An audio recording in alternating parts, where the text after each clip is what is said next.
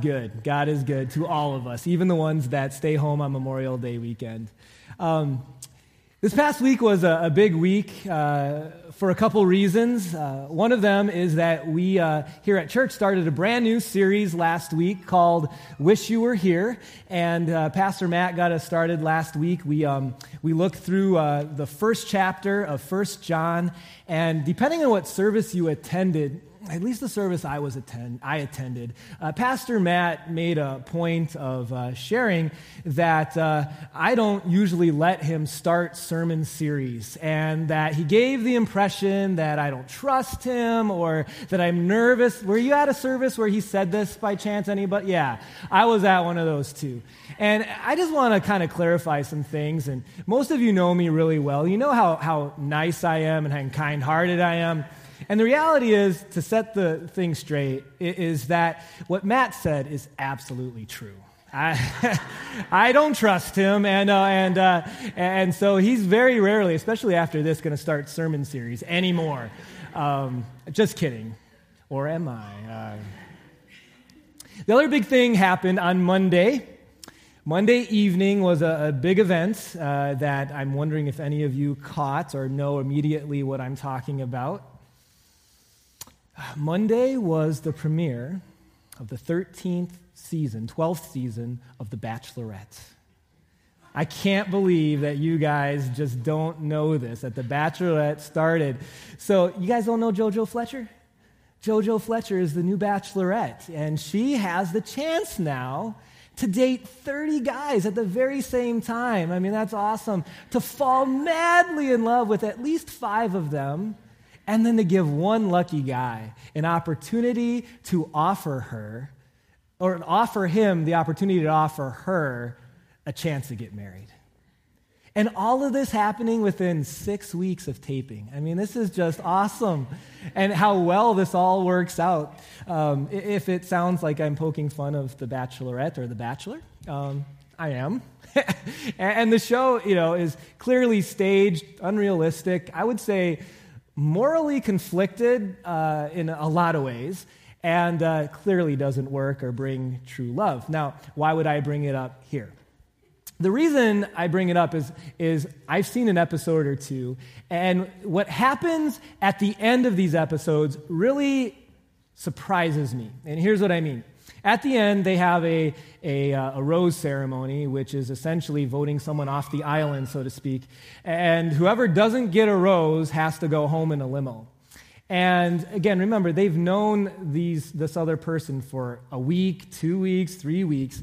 But yet, when they're sent home and when they get in the limo, it's like emotions just pour out, right? And they're either sobbing the entire time, I can't believe it, he didn't pick me and no one likes me. And, or on the flip side, you've got someone getting really, really mad and really angry, and I'm better than them and the better than the rest. And here's my question when I see this happen, I'm like, you hardly know this other person. And you are so emotionally invested. You've known them for a week, five weeks tops. What's going on? You know what it's not? It's not true love that's coming out there. You can't really know you love someone in that amount of time, at least not the way biblically that we think of marriage. What, what's coming out is this simple thing that hurts all of us. Simply, that person wasn't picked. It hurts when you're not picked. So the bachelor or the bachelorette looks at all the contestants analyzes who they are, what they look like, what their gifts are, how funny they are, all that stuff. And then he or she decided that you didn't make it, that you weren't as good as everybody else. And, and when you're not picked, it feels horrible. And emotions come out, even if you've only known someone for a couple weeks. Now, none of us have been on The Bachelor as far as what I know. But we've all been there. We've all been in a situation in life where we wanted to be in, but we were, in one way or another, told we were out. Uh, maybe you didn't get asked to the dance, or maybe you didn't uh, make the team. Uh, maybe you didn't uh, sort of win the affection of someone that you liked in high school, college, or afterwards. Uh, maybe it was a school that you really wanted to go to, and, and you got this really nice letter, but at the end of it, it said, We're not going to accept you. Maybe it's a job that you interviewed for, and it was more than just a resume. And they asked you back three times, and they knew your strengths, they knew your profile, they knew everything. And yet, at the end of the day, after really getting to know you, the answer was someone can fill this better. You're not, you're not the one. That's a circumstance, that's a situation that leads almost all of us to emotions, whether they be anger on the one hand or sadness on the other. And so I'm thinking what's true for me is also true for you, which is also true for bachelorette contestants. It's our first fill in for the day. That being in is awesome, but when you're told you're out, it's awful. Being in, being where you want to be, being with the people you want to be with, being told you're good enough is awesome. Being told you're not, feeling as if you don't make the grade or don't make the cut, that's the opposite of awesome. It's, it's awful. And, and this gets even to be more intense if you're feeling out with God, if you're not feeling accepted by God. And, and this is where I want to go back to 1 John chapter 1 and a little bit of what uh, uh, Pastor Matt started us off with last week. He, he talked about living in darkness versus living in light. And the reality is, uh, as we look at the screen here, the reality is, is that God wants us to be here. And if this circle could represent his will for us, and ultimately, his will, that sphere, is that we are to be, and, and there's a long list. I'm not going to be able to share all of them, but some things. He wants us to be patient. He wants us to be loving. He wants us to be forgiving. Um, he, he wants us to be kind to other people. And the list goes on. In reality, in order biblically to be within God's will, in order to be here, we need to be perfect. We need to be walking in the light all the time. And yet, when you look at your life, when I look at my life, I find that so often I'm not here, but I'm there, outside of the sphere. And sometimes this is by accident, like how hard it is to control my mind sometimes, or your mind, and how you keep sort of falling back into bad thought patterns that you know aren't right, but it's hard to control. Sometimes, though, I'm there because of willful decisions to not follow willful decisions to not be here, but instead to be there. And God's saying in this series through John, I wish you were here. I wish you were in God's will. And I look at my life, and so often I'm there. And at certain moments in all of our lives, we wonder, I'm there so often, and sometimes I'm not there. Sometimes I'm there, right? Can God, as we just sang, really love me? Can I really have confidence for eternity? Because so often I'm not here. Well, John in chapter 2, at the very beginning, really addresses this. And, he wants to kind of set the stage for the Christian life by starting with the motivation for why we would want to obey God in the first place. So we're going to look at those verses in just a second.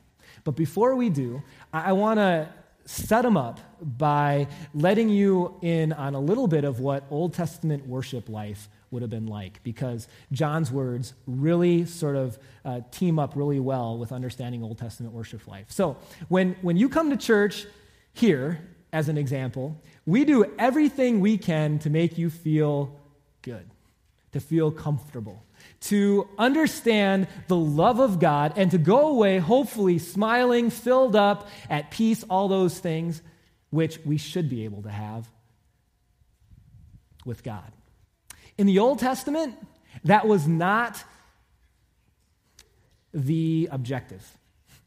And some of that you can actually see in the very way that the temple was designed. So, this, these lines are, my attempt at a diagram of the temple, okay? And in the, the very heart of the temple was a room that you've probably heard about before. It's called the Holy of Holies.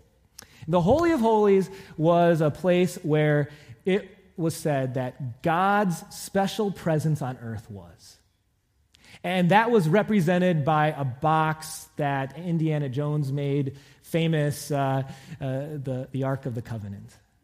And the truth is, is that if someone walked into the Holy of Holies, if it's the wrong person at the wrong time without the wrong, without the right stuff, they would immediately die. And here's why.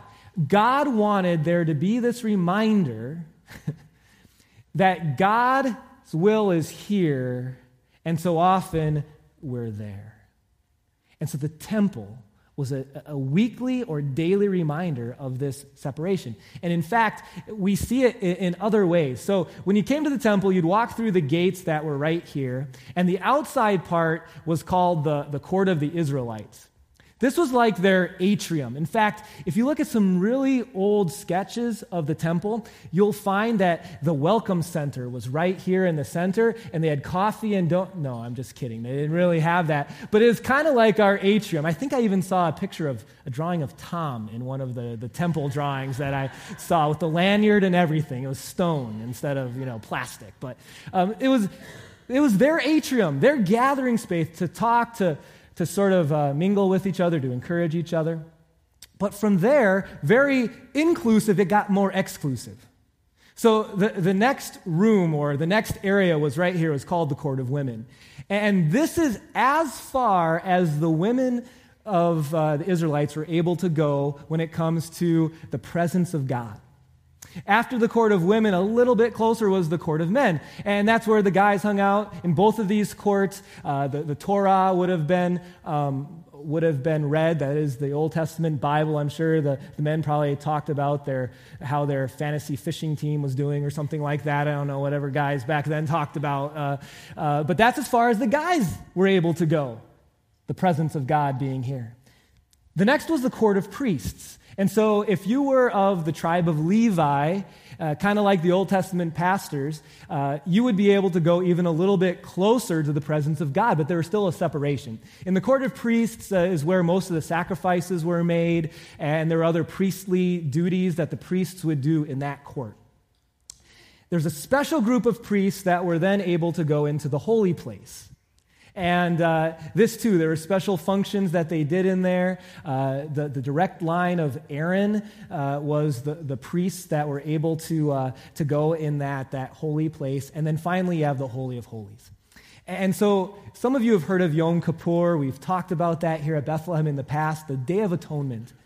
One day a year, the high priest, the, the chief of priests, after going through a series of ritual bathings and cleansings, and then doing the right sacrifices, and with blood in a bowl in his hands, as a, as a sort of symbolic payment for his sin and for the sins of Israel, he was able to go into the Holy of Holies and he would, he would splatter that blood on the walls and on the ark. And, and there was one day a year that one guy doing the right things was able to go into the very presence of God. Now, if all of this seems really weird, I'm right there with you. It seemed really weird to me too the first number of times when I heard about this. But it's less weird when you understand what God was trying to do. What he was trying to do was, first of all, remind people of our diagram. that God's will is here and we're there oftentimes. And then, what he wanted them to do by when they went to church and recognizing this separation because of sin is to, to weekly be reminded I need someone to take care of this. I need someone to come to break down the separation so that I can be in God's very presence, so that I can have a relationship with him. And so they were weekly reminded of their need for a Savior to come. That was God's plan in all of this. I need a Savior. I need a Savior. And so, with that, John then writes this in chapter 2, verse 1. My dear children, I write these things to you in chapter 1 so that you won't sin. I want you to live in the light, not in the darkness. But if anybody does sin, and if they had emojis back there, it'd be like winky face emoji, okay? Because he's like saying, if anybody does sin, and you all are going to sin, we all sin, okay? If anybody does sin, we have an advocate, someone who speaks on our behalf with the Father. His name is Jesus Christ, the righteous one. Now that's cool. We have someone in heaven, even in our worst moments, by faith, that is speaking on our behalf, that is, is speaking to the Father and saying, Yeah, Ben is messing up right now, but he's yours, Father. He's yours. And, and, and what, on what basis is he arguing this? Because Ben is more here than there because, you know, Ben does some good things and he's a, he's a pastor. And I mean, and what basis does he argue for us, that advocate? Verse 2. Because he is the atoning sacrifice for our sins. And not only for ours, but also for the sins of the whole world. Jesus Christ advocates on the basis of himself. The priests Father used to give the blood of bulls so that the high priest could be in the Holy of Holies for a day. Father, I, I gave all my blood so that all sins, one time for all people, would be paid for and cleansed. Father, I gave my life. And now, as much as that person is there instead of here, he believes in me. He's yours. And when we really grasp the message of the Bible, there's this confidence that you and I can have. The thing the world fears the most is death. I don't care who you are, it's the thing the, the regular world fears the most. The atoning sacrifice of Christ gets rid of that for us. No matter what countries are pointing missiles at us, no matter who gets elected as president, no matter what the doctor says or doesn't say, because Jesus Christ is the atoning sacrifice, we can be at peace. And, and knowing something is, is already done makes a big difference. It makes a huge difference. Um, let me give you an example of, of the difference in feeling that you can have about life. So, a few years ago, uh, my brother in law and I, we uh, got up uh, early on Black Friday uh, to get one of the uh, computer deals that were at Best Buy. And I think we got up at like 3, 3.30, and I, I think the doors opened around 6 back at that time. And there's like five or six or seven of these computers that we wanted. And so we're up early, not sure if we should go or not. Seth decides to come with me. We're, uh, we're waiting in line for a while. And, you know, quite honestly, I'm wondering throughout these two hours of waiting whether we really should be here or not. And just like, is this going to be a waste of time? And I'm just, in a sense, uneasy about whether we're going to get one of the five or six computers that are, are being offered. And uh, you remember back in the, the day, the uneasiness didn't uh, subside once the doors opened because it was like the, ra- the rushing of the bulls or whatever. Every, you know, you just, you're uneasy the whole time. Am I going to get trampled? Will I find the computers right, you know, in the right place? Will I get, you know, whatever? Um, when we went, they, still, they had the ticket method. So um, before the doors even opened, we knew that I got one of them. And as soon as we had that ticket, had a totally different feeling. I, I, didn't mind waiting anymore. I had a feeling of confidence because there was a, there was a computer waiting for me. That's the difference in, in putting your trust in Christ or putting your trust in self. What John is saying is that Jesus Christ was a sacrifice that you need, and it's as if he's given you a ticket in your hand. And while we're waiting for Christ to return, while we're waiting someday to be called home to heaven, we can have the confidence of waiting with the, the happiness of knowing that what we want, if we could choose, if we could choose, is what Jesus exactly has won for us. And it's ours through faith. Our next fill in is this you're in because of him. You feel like sometimes you're out, especially in those times of, of big sin or quantity of sin. By faith in Jesus, it doesn't matter the quantity. You're in because of him and the atoning sacrifice of his blood. Now, there's a few more verses here, and, John goes on from there because he knows our propensity to take this message and to skew it and manipulate it. He knows that because the people he was writing to did the same thing. Here's how we often mess up grace, Christians. We take the knowledge of the, the, the, free forgiveness that Christ has won, we don't need to do anything for it, and then we think at times that it doesn't matter what we do.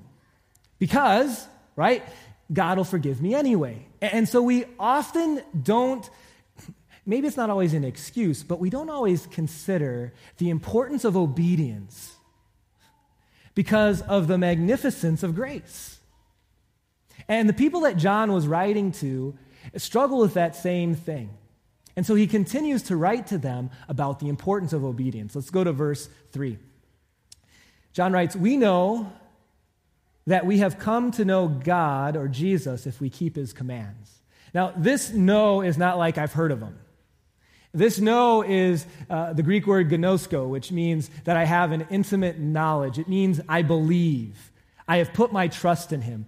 And notice what he says. We know that we've come to believe in him if we keep his commands. Now, how is belief, trust, and keeping commands connected? Well, John continues. Whoever says, I know him, I believe in him, I believe in Jesus, but doesn't do what he commands is a liar.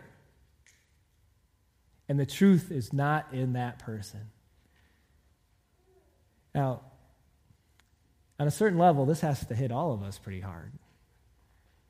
And, and, it might even make us, in a quick read, question whether we're really in or not. Because I sin. Am I just lying? Okay?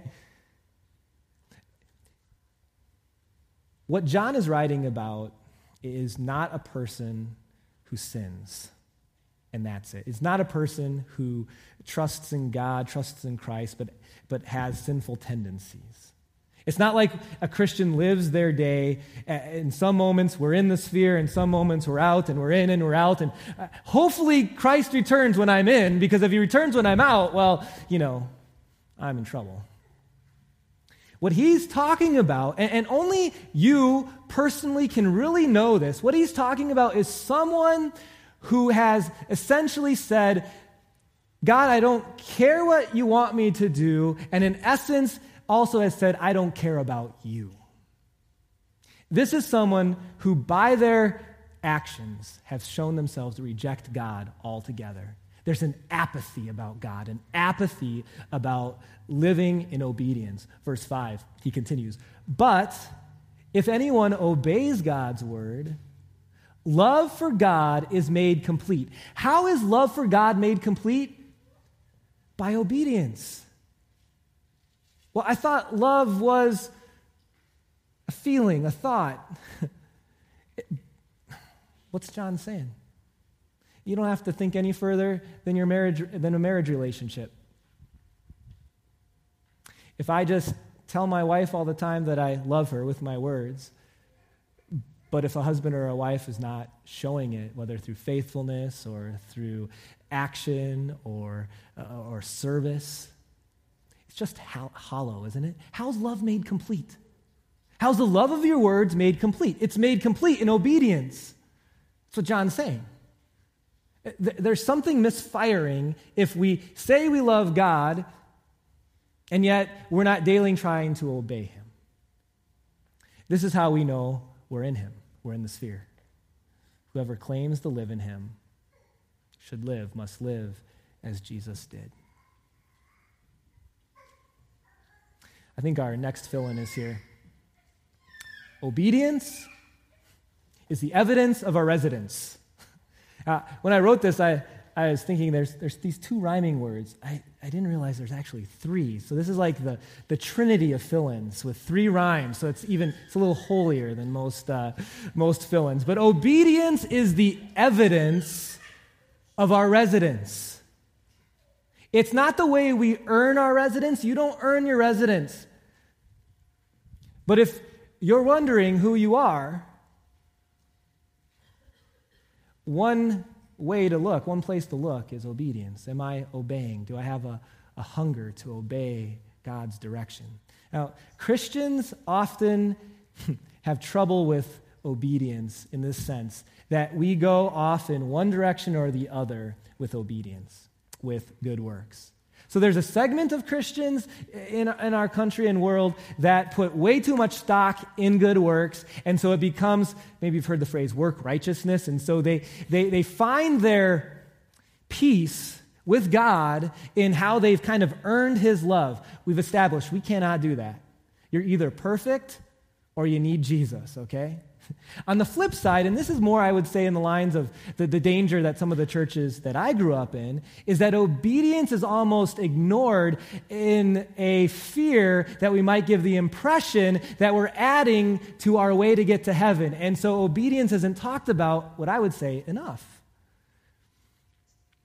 As a Christian, we need to recognize that Jesus Christ is the atoning sacrifice for all our sins.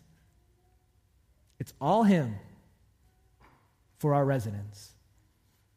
But like John says, that obedience is, is a fruit and an important evidence of our residence. Thinking about how I could illustrate this difference, and uh, I, I went to my uh, t shirt drawer. I'm going to bring out some t shirts that I have from my drawer. Um, so uh, there, I have a bunch more t shirts than this, but I just picked a few from my drawer that kind of had a theme, and I want to see if you can kind of pick the, the theme out. So here's a uh, Minnesota Twins t shirt, a uh, Minnesota Gopher t shirt, a, uh, another Minnesota Twins t shirt. oh, and by the way, the theme is not teams that are no good. Um, unfortunately, that's the case this year. Minnesota Gopher T-shirt, unless the baseball team for the Gophers, they were good, but uh, and the ho- girls hockey. But Minnesota Twins. If you were to look through my drawer and you came across this high percentage of my T-shirts, what sort of thing might you think of me or know of me? Okay, I enjoy sports. What else? I live in Minnesota, you would have a idea about my residence. Now, not all of my t-shirts are Minnesota based, but there's enough there to get an idea that these shirts are evidence of my residence. Now, is the fact that I have t-shirts in my drawer that have Minnesota themes make me a resident of Minnesota? No, it doesn't. Is it evidence? Yeah. It's a good clue. When you look at the drawer of your life, there's probably some things that are evidence of your residence with God, and there's probably some t shirts that tell a different story. But as we grow in our faith, as we live each day as a Christian, the t shirt should accumulate. As when we're growing in faith, the evidence of our residence grows in our obedience. Obedience does not earn your residence, but it certainly is evidence. And obedience to God should be important to a follower of Christ. Now, I'm going to give you a little preview to where we're going in the next two weeks by uh, sharing really quickly our last two verses for today verses 9 and 10. John says, Anyone who claims to be in the light but hates, hates a brother or a sister is still in darkness. Anyone who loves their brother and sister lives in the light, and there's nothing in them to make them stumble. Um, if you ever would like a really easy to remember summary of what it means to obey God, if I could boil it down to a word, it would be love. Love God, love others. How are my interactions? With the people around me, whether they're family, friends, customers, coworkers? Is it a display of love or something else? And in fact, Jesus said the very same thing. When Jesus was asked, uh, next slide, when Jesus was asked about what the greatest commandment was in the law, Jesus said, Love. Love God with all your heart, soul, and mind. This is the first and greatest commandment. And then the next verse, 39. And the second command is like it love. Love your neighbor. In fact, he says, all the law and the prophets, the entire Old Testament hinges or hangs on these two commands, which is really one command love God, love others, love God, love others. And we're going to dig more into that in the next two weeks, that theme of love. But for today, to wrap things up, to give you something to take home with you, to, to apply to your life in response to what you've heard, I just want to acknowledge that there are, are times where we have difficulty obeying God. And I would say that most of the time, our apathy or difficulty with obeying God in certain areas of our life has to do with forgetting our residence. Where either we don't understand what Jesus has done for us, or it's not on the front burner. You know what one of the, the biggest temptations for Christians is, if you've been a Christian for more than two years, is getting bored with grace, getting bored with Jesus, getting bored with what he's done for us. In fact, it was Aristotle who once said something you know that people get bored with anything they have. They get bored with the things that they have. So you get that new house, how long does it take for you to get bored with it? You get that new car, how long before you're bored with it? You get the, the new iPhone 6, how long are you before you're bored with it, right? Like cell phone, you know, excitement is like the shortest, I think, of anything, right? We get bored with things. And so our last fill in for today is this that daily obedience will grow through daily appreciation of Christ. Not weekly, not monthly, not twice a year, daily. Now, I promise to help you out once a week on Sunday morning. But you know what I know. You need more than that. So, my challenge for you this week is if you don't have a way yet to daily hear about the grace of Jesus Christ that has changed you, you need to find one. Maybe that's watching a short three minute devotion in the morning. Uh, there's a, uh, uh, some videos, uh, just Google your time of grace. Or maybe it's doing SOAP journals. Or maybe it's reading through your favorite chapter. Maybe it's praying with your spouse every day at a certain time, and you're going to hold that time sacred. Maybe it's having family devotions. I don't know what it is for you, but here's what I do know that daily obedience will grow through daily appreciation because obedience is something that spawns or is a fruit of faith in what Jesus has done for us. So, with that in mind and on your heart, I'd like to pray for you as we close. Dear Heavenly Father, we thank you uh, for your great love for us that won for us residence in heaven. The blood of your Son is the, the proof of our residence. May we respond to that with obedience, dear Lord. Forgive us for the times where we find ourselves there instead of here. and help us every day to live more and more within your will. We pray all this in Jesus' name and also pray. Our Father, who art in heaven, hallowed be thy name. Thy kingdom come, thy will be done, on earth as it is in heaven. Give us this day our daily bread, and forgive us our trespasses, as we forgive those who trespass against us. And lead us not into temptation, but deliver us from evil. For thine is the kingdom, and the power, and the glory forever and ever. Amen. At this time, our ushers will be gathering uh, our offerings. And if you're a guest with us, uh, do not feel as if you are obligated to, to give an offering. This service is, is certainly our gift to you. And uh, uh if you'd like to uh, participate in response to what Jesus has done, you're, you're more than welcome to do that. At the same time, if you could take a moment to fill out one of those black uh, three ring binders in the row, it would be much appreciated. Thank you.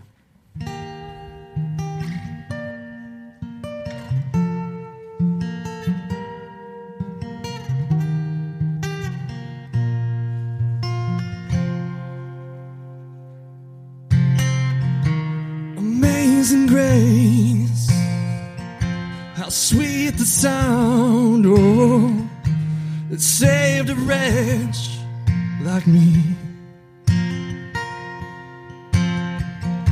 Cause I was lost, but now I know I'm found. And I was blind, but now I see. And though I was broken, though I was lost, though I still stumble and fall. There's a love so deep, a love so beautiful, a love that's redeemed my soul. So I sing it amazing grace.